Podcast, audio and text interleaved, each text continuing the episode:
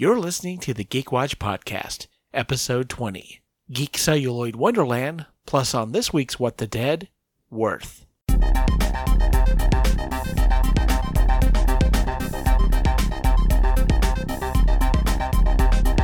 This is the Geek Watch Podcast with Brian Hatcher and Mandy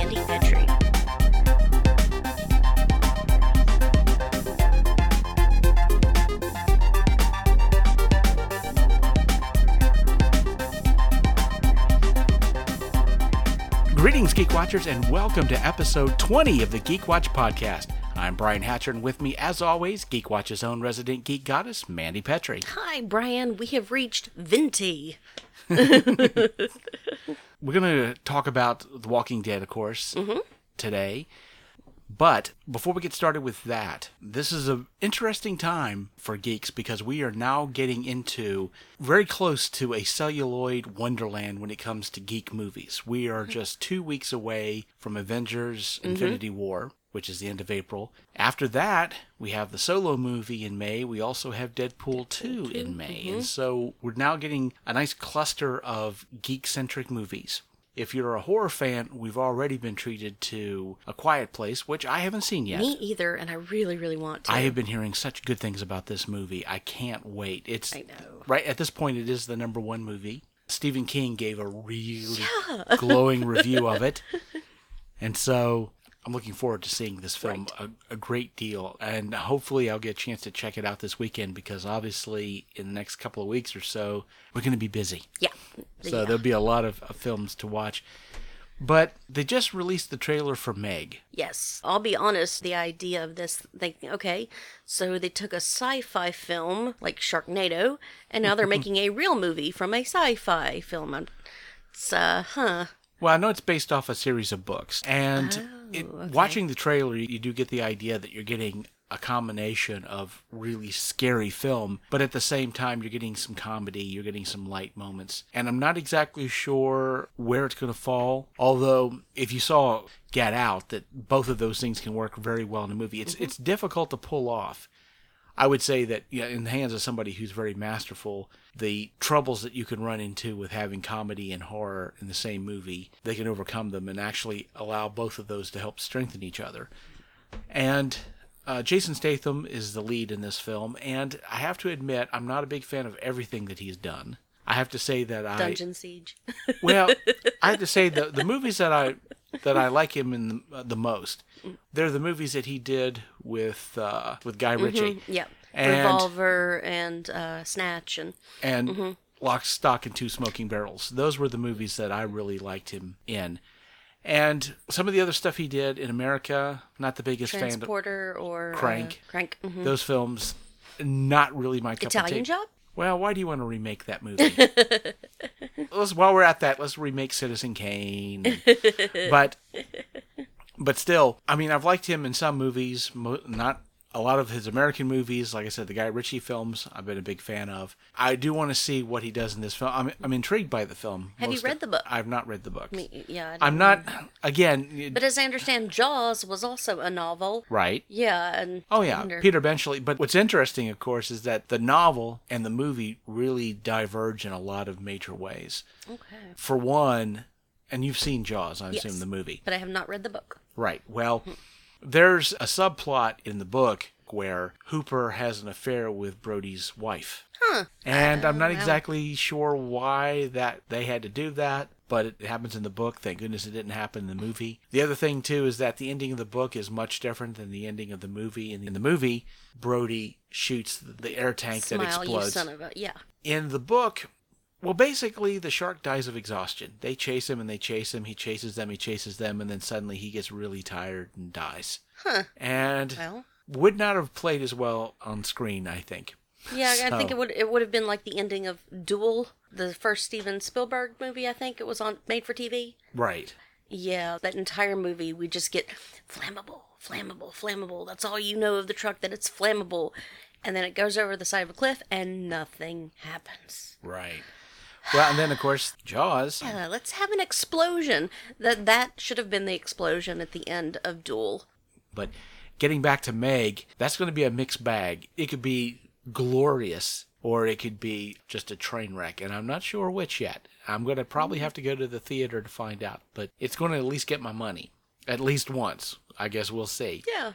But- like, are we going to get 2018's Jaws, or are we going to get a just bigger budgeted Sharknado? That's what we'll have to see. Yeah, whatever they uh, manage to pull off, looks like there's some going to be some really good, very tense scenes, and there looks like there'll be some good humor in there also. I jumped in the, the trailer when the the um the no the, not the kraken what what are, what are they in real life? What's a kraken in real life? Oh, you're talking about the giant squid. the squid, yes, the, yes, the giant squid, the the very ten thousand leagues under the sea when it grabs the. I jumped, mm-hmm. and I Oh, was just you know watching it on my phone. So So I think it's going to be some serious over the top fun. I'm hoping for the best, definitely, and I'm we'll be checking it out. But we've got a lot of interesting movies that are going to be coming up in the next few. Mm-hmm. And Rampage opens Rampage, yes, opens. I th- tonight. I, may, I think it does. I think it does open tonight, I'm have to catch and that's going to be a crazy go nuts film. Mm-hmm. And it'll be interesting to see how well that it does. Of course, at this point, Black Panther is number five because they've done the re-release of Dunkirk after the after the Oscars, and that's that came in at number two. Quiet Place got number one. What was number three? I'm trying to trying to think what what else has been out. That's uh, Ready Player One's number 3 Uh, mm-hmm. and after that was Blockers, the comedy. Yeah, the the kids, the teen teen comedy. It was like yeah, right, the, the teen slash adult comedy. it's like the Ten Things I Hate About You of our generation, I guess, Right. or American So, Pie. I don't it's know. yeah, it's half that, but it's also half messing with the parents. You know, because the parents are trying to All stop. movies. Yeah, pretty Every much. single movie, you mess Right. with the parents. The parents are always wrong. The parents never know better. Definitely not. I get, or at least in this movie, that's sort of the theme going. Most movies. Yeah. Mm-hmm. So then Black Panther's at number five, and what I find interesting about this is that there's a good possibility that Black Panther is still be in the top ten when Infinity War starts out. So Oh, it so makes you could do a double feature. You of could do a double Black feature. Panther and Black Panther Two. I mean, Infinity War. Oh, I, I'm fine with calling it Black Panther 2. I want more of that. Yes. And as like I said before, it seems from the trailers that Wakanda is going to be pretty much the third act, part of the second act, but maybe the main third act of the movie. And that that's where the final stand's going to be against Thanos. And I'm really looking forward to this film. I we've been waiting for a long, long time. I knew I would like Black Panther, and it would be. I thought at least it would be a nice aperitif before Infinity War. What I didn't expect was it was going to be a huge meal Yeah. and hugely satisfying. Perfect movie. Well, what Mandy thinks is the perfect movie. I know Well. not everyone agrees with me. Well, I certainly enjoyed the heck out of that We have film. two perfect movies so far in you know over 120 years of making films, and we're Uh, working on it. So, what do you consider the other perfect movie? Tombstone. Tombstone. I'm sorry, I thought we had talked about this. Oh, okay. Okay. My stuff kind of leans more obscure. My favorite movie, I don't know if I would go so far as to call it the perfect movie, although I could debate that it is. My favorite movie is a Mishima Life in Four Chapters. Don't and it's it's a very obscure film. It was Mm-hmm. a Japanese film that was produced by George Lucas. This may be a film I'm going to have to subject you to eventually. Okay. Well, you know, and being ADHD is I don't have favorites of anything. I, you know, because it's constantly changing and I can't Right. concentrate on one thing. You know, people ask me my favorite food. I'm like, what's a favorite food? I, I like It's like what you got. yeah, there's, you know, I like all foods and I, I like so many movies. I like all movies and Right. yep. What's really interesting about Mishima, Mishima was a real person. He was a Japanese writer. They called him the Japanese Shakespeare. Hmm. And this is not going to be a spoiler, even though this is what happens at the end of the movie, because they tell you right at the beginning of the movie that this happens. Hmm. Is along with his writing, he also formed a what he called the Shield Society, which in a sense was kind of a private army. It was hmm. for uh, young men, and he would teach them military. This was after, of course, World War II. Because uh, that they lost the war, they were forced in treaty to disband their army. To this day, Japan doesn't have a standing army. And Mishima, he was very much into the samurai aesthetic. And Bushido was his philosophy. And he felt that Japan had lost their way. And so he felt that the Shield Society was going to be the way to come back to Bushi, that it was going to be how the Japanese soul could be restored. And one day, he and four members of the Shield Society go onto a military base, and they'd been allowed on military bases all the time. They were even allowed to train with what at that point would have been their National Guard. Mm-hmm. And so, after he goes onto the base, he basically kidnaps the base commander, holds him hostage, Oh, wow. and he demands that he be allowed to address the garrison. And he delivers a speech to the garrison. And after he delivers the speech, he goes back into the building and commits seppuku. Mm-hmm. He takes a sword and in a ritual disembowelment commits suicide. And he really, this actually happened. There really is a Mishima, and he actually did that, and he actually committed suicide, which is one reason why they don't talk about him a lot in Japan anymore it's an interesting film because the four chapters are basically Mishima plays. The cinematography is very much, it looks like they're on a stage. Okay. And there's a lot of really clever things going on. Uh, and a combination of black and white and color, and plus a, a lot of these plays that he wrote really were indicative of things that were going on in his life and things he was thinking about philosophically. And of course, the last the last story is Mishima delivering the speech and then committing seppuku. And fascinating film. To tell you how much this film meant to me, I owned it on VHS tape. Oh. And back then, that film was not really popular. Not a lot of people knew about it. Mm-hmm. I learned about it from a roommate, and I was fascinated by this film. So much so, in fact, and keep in mind, back in those days, I was working fast food and trying to get myself through college mm-hmm. and all of that. And, and this is like the late, late 80s, 88, 89. Mm-hmm. And the, the VHS tape cost $60. And I spent Yep. the $60 and got it. Mm-hmm. Yeah. Uh, that's- that's how much I. re- That's how much that movie meant to me. Right. Now, of course, I owned it on Blu-ray. It was released by Criterion Collection because Criterion Collection is awesome, and they br- always bring out the awesome films.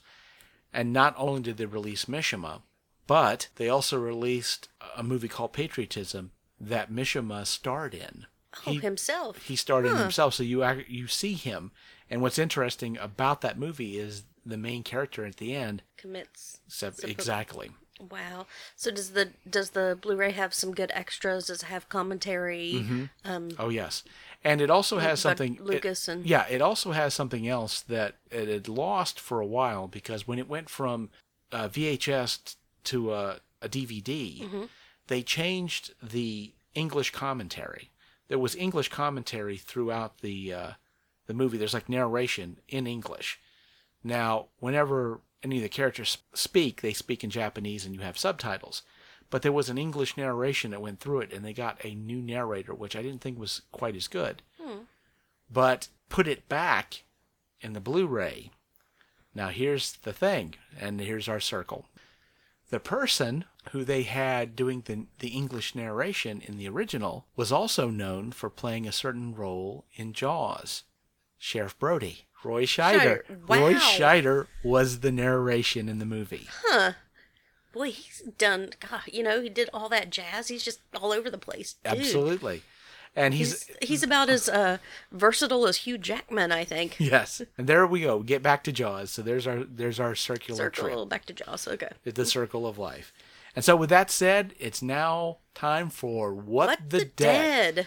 And for anyone listening, of course, there's going to be spoilers. We're going to talk spoilers on this. We're going to talk about the episode, what happens in the episode. And so, if you haven't seen this week's episode, which is Worth, then Worth. turn everything off, watch it, then you can come back. Okay, so Brian, this episode is called Worth. Mm-hmm. I, however, feel that it should be retitled My College Years because it was full of bad, bad decisions. Now, now I get every episode of Walking Dead is full of bad decisions, you know, or otherwise we wouldn't have a plot. But this one, it was like they were stocking up for winter on bad decisions. Yes. Everyone, Brian. I can't argue that at all. And one thing I, I do have to say, and we've been talking about this for a while, is of course next week's episode is the season finale, mm-hmm. and they have been saying in all the commercials that next week is the end of the war. It comes to a head. The war ends next week, and I'm wondering how. Mm-hmm. because Is it a special? Is it a two hour? Do we know that? I don't think it's two hours. I mean, it's going to be a longer episode. I, I don't see how it couldn't be. But at the same time, man, they still have a lot of things to cover. I mean, the stage has been set. Mm-hmm. And I got to be honest, I they say it's going to be the end of the war, but I don't see how that's going to be. As I I suspect we're going to have a major cliffhanger of some aspect. Mm-hmm. And besides the fact that they're supposed to get to the end of the war, but they're also going to need to explain Morgan leaving. Mm-hmm. Because the season opener for Fear the Walking Dead deals with Morgan. And him joining up with that crew. Yeah, and there's a cowboy in that for some reason. I don't watch Fear the Walking Dead, but I saw the commercial and there's Texas. a cowboy in it. Texas. I guess so. So, and of course, this weekend, this Sunday, the season finale of Walking Dead and the season opener for Fear the Walking Dead are both going to play in the theater back to back. And so there has to be some sort of continuity between these two episodes, which means there's got to be some sort of explanation about Morgan. He's just going to go on crazy walkabout. I Yeah. mean, they've been setting that up. Yeah, he's gonna go clear. He's going crazy again, so we're going to go on crazy walkabout. But that's a lot to cover in Yeah, in one episode on top of everything Like else that 10 we're states and two time zones over to get But to I have a feeling that whatever cliffhanger they're going to have for the next episode, it's going to deal with these visions we've been having of Rick lying against a tree, bloody, the, the stained glass hanging from the branches. That's got to have something to do with whatever cliffhanger they have going for us. And so, mm-hmm. and I'm probably going to wind up watching it in the theater. If for no other reason, then it gives me the opportunity of watching it without commercials, without having to fast forward through the commercials. And also because I do want to get the opportunity of seeing this with an audience. Because one thing I'd like to talk about next week when we talk about this season finale is going to be the audience reaction. Mm-hmm. Because that's going to be a huge part of it, and I do want to know that. But getting back to Worth, Where do you even, I don't even know Where where, to you- start with these bad decisions. Uh, because you ha- you have on the one side Negan dealing with his Simon problem, and it pretty much ended the way that we figured it yep, was. Caesar got Brutus before. Yeah. Like we had said before, everybody who was tied in with Simon, they had their backs to the wall. You know, once everything kind of went south, they all wind up dying. Of course, there's no way that wasn't going to happen. And Simon, he gets saved for last, and Negan decides to go trial by combat, which Yeah, that- which I see why he did that because he needs to strengthen his resolve with everyone in uh, in, the san- in the Mhm. sanctuary. And because of that, if you just kill off Simon, people are going to always be asking if Maybe he was right. maybe or- well, or at least to to say that well, maybe Simon could have taken him, and you've got to know. Mm-hmm. And so Negan definitely, with everything he'd been through, he was taking a major risk. He had just gotten out of a huge fight with Rick, and I know he was still hurting from a lot of that. And Simon was no panty waste. He certainly knew how to fight, just and it- bare hands and and the fact that Negan choked him to death. And then, of course, Simon winds up on the wall as a zombie, Yep. as a walker. That was. It's a very hyper zombie. I don't know if it's because he was fresh or what, but he's, I would think it's because he was he was or fresh. if it was just his personality. yeah, a lot of that had to do with Dwight's betrayal Mm, of him because mm-hmm. he could certainly read the tea leaves about all that. And of Oh, course, that nice little twist, and it answered the question who got into the car? And of course, who got in the car was the one woman Mm-hmm. that knew what Dwight had done at the hilltop. I do have to say, when Negan was talking to Dwight after he dismissed all his other generals and said, You just keep doing what you know is right, you just follow your gut. And I was like, Uh oh. Oh, this isn't good. And Dwight should have gotten the idea something was going on because he was acting that way in front of Simon, and Simon had, had been rousted, and, and Negan knew what had happened. And Dwight had to know that, that Negan knew at that point. Or at least if afterwards he, you know, whenever he ratted out Simon, how Negan reacted to Simon after that was very much the way that Negan was reacting mm, To- to Dwight, and mm-hmm. it should have thrown up some sort of a red flag. But that moment when he made him the right hand man, I'm like, oh, this is, oh no, Uh, he's going to open the door. Something bad's going to happen. What is it? And when he opened the door and it was that woman, I was like, ah, okay, there we go. That explains the whole thing. So of course now Dwight. Oh, He's, he's screwed. to him. He's screwed. He got played by Negan, and Negan has set up a trap for Rick and the gang. Right. And it's not helping at all that uh, they tried to kidnap Yes. Eugene and I will say that Rosita graduated with honors from the Rick Grimes School of HR.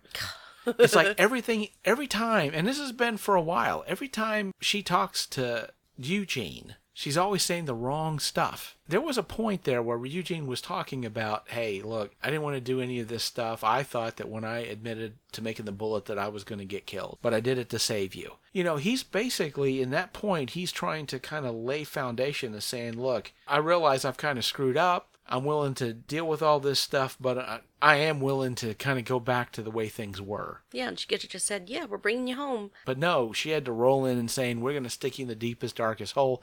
We're not going to kill you. We're just going to use you. The same kind of brutal stuff that she said to him to make him make the bullet in the first place. The problem was, Eugene had had a taste of what it was like not to be afraid of being valued. And he's, he decided, Fine, if that's the way it's going to be, I'm done with y'all Yep. and he winds up throwing up on Rosita to mm-hmm. distract her long enough to run away. He had seen that the walkers were coming, so he knew that he could get some distance, and he was able to lose them in the Yeah, ash the, pit, the cin- which I thought was kind of I thought was kind of weird because it's like Daryl's with him. Daryl's his incredible tracker, and suddenly now he can't. He just lost. You know, he, he there had to be footprints. There had to be something. It's a it's a big pile of ash. There's how did he Yeah. I mean, if Eugene had brushed up against a plant, he'd have been able to see that. Yeah. But he couldn't get him through a big field of ash. He he couldn't see one footprint. I don't know. I, it's and but the thing when of course when Eugene gets back and he's extra driven. Gosh, yeah. He's extra driven because before he's like, look, we're just going to make as many bullets as we can make. Obviously, we're not going to be able to reach the quota, but let's give them what we can give them. And then he gets back, he says, well, yeah. he says we're going to give them everything that they want by ginger he said and i was like oh he really said that by ginger i don't want to be remembering abraham right now it's like he'd be real ashamed of you my man mm-hmm. but he said by ginger we're going to do it and i'm like oh oh boy that hurt Gene, that was yeah. that was painful we're talking about bad mistakes. Rosita handled this Yeah. about the worst way you can handle it. And Eugene was right. If it wasn't for Rosita doing what she did, pulling off that stupid stunt of hers, Mm-hmm. I mean, she was as close to Negan as, as you could get and missed. Yeah, Just like Rick, they're all shooting like uh Yeah. And, shooting like stormtroopers. Can't and do so anything. Eugene puts himself in a situation where obviously they're going to kill him to save her. And boy, does she appreciate that. Mm-hmm. And he brings that up, and suddenly she's going back to her old messed up ways of let's trash Eugene. We have just a few days, and when and then we'll see what they do. We'll see. We will see. And so, with that, we come to another episode of the Geek Watch podcast. Number twenty. Number 20. And so for Mandy Petrie, this is Brian Hatcher reminding you that we're all geeky about something. Be proud of yours. See you next time.